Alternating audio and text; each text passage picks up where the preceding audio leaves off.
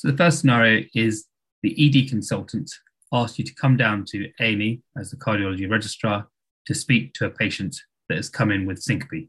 He specifically wants you to speak to the patient regarding advice about driving. What are the key aspects you want to consider in this case? Um, okay, so I'd want to make sure that the patient was hemodynamically stable and uh, that the patient had had a full routine set of tests to make sure that it was okay for me to speak to him. Uh, you mentioned that the ED consultant wanted me to focus specifically about driving. So I talked to the ED consultant about what specific concerns they had and queries um, and why they wanted me to speak about all of this. Um, I will then uh, speak to the patient um, and find out uh, uh, what their concerns and questions were. But again, uh, I guess if they've had an episode of syncope, it would be to ensure that they were aware about the possible risks and benefits uh, going forwards, in particular the risk of further episodes of syncope. And that's where uh, things uh, become relevant to driving because uh, the DVLA in the UK have got guidelines um, on whether or not this patient should or should not be driving.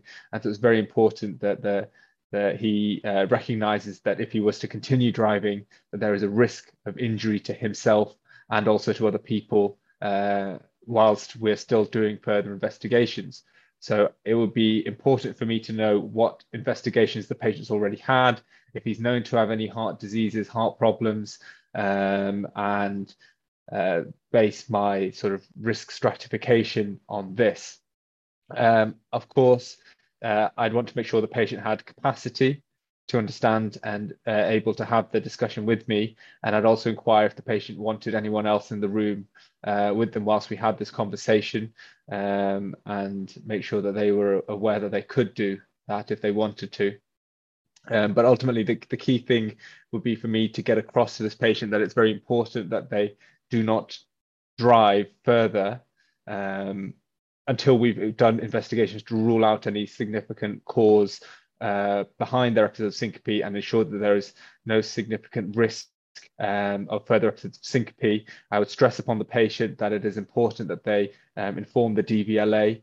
Um, and if uh, if I had any suspicions that they weren't going to, that I would inform the patient that it would be our medical responsibility to do so as well. You're you're on mute. And are these investigations that you do as an outpatient then? Um, I think the answer to that would depend upon the patient's past medical history and, and the investigations we've done so far.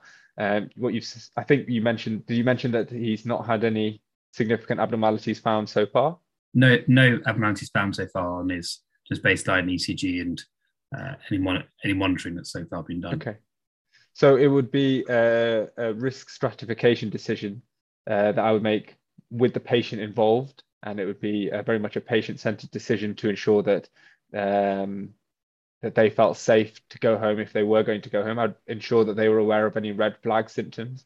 If they were to go home, that they would be aware that they should come back in if they were to have any chest pain, any shortness of breath, uh, any dizziness, or any episodes like that. I would also discuss this with my consultant um, just to make sure that they uh, agreed that this was the right thing to do. Um, and if I had any doubt in any of the investigations or tests, or if I had any suspicions uh, raised during my investigation, I would keep the patient in for further investigation as an inpatient. Thanks very much.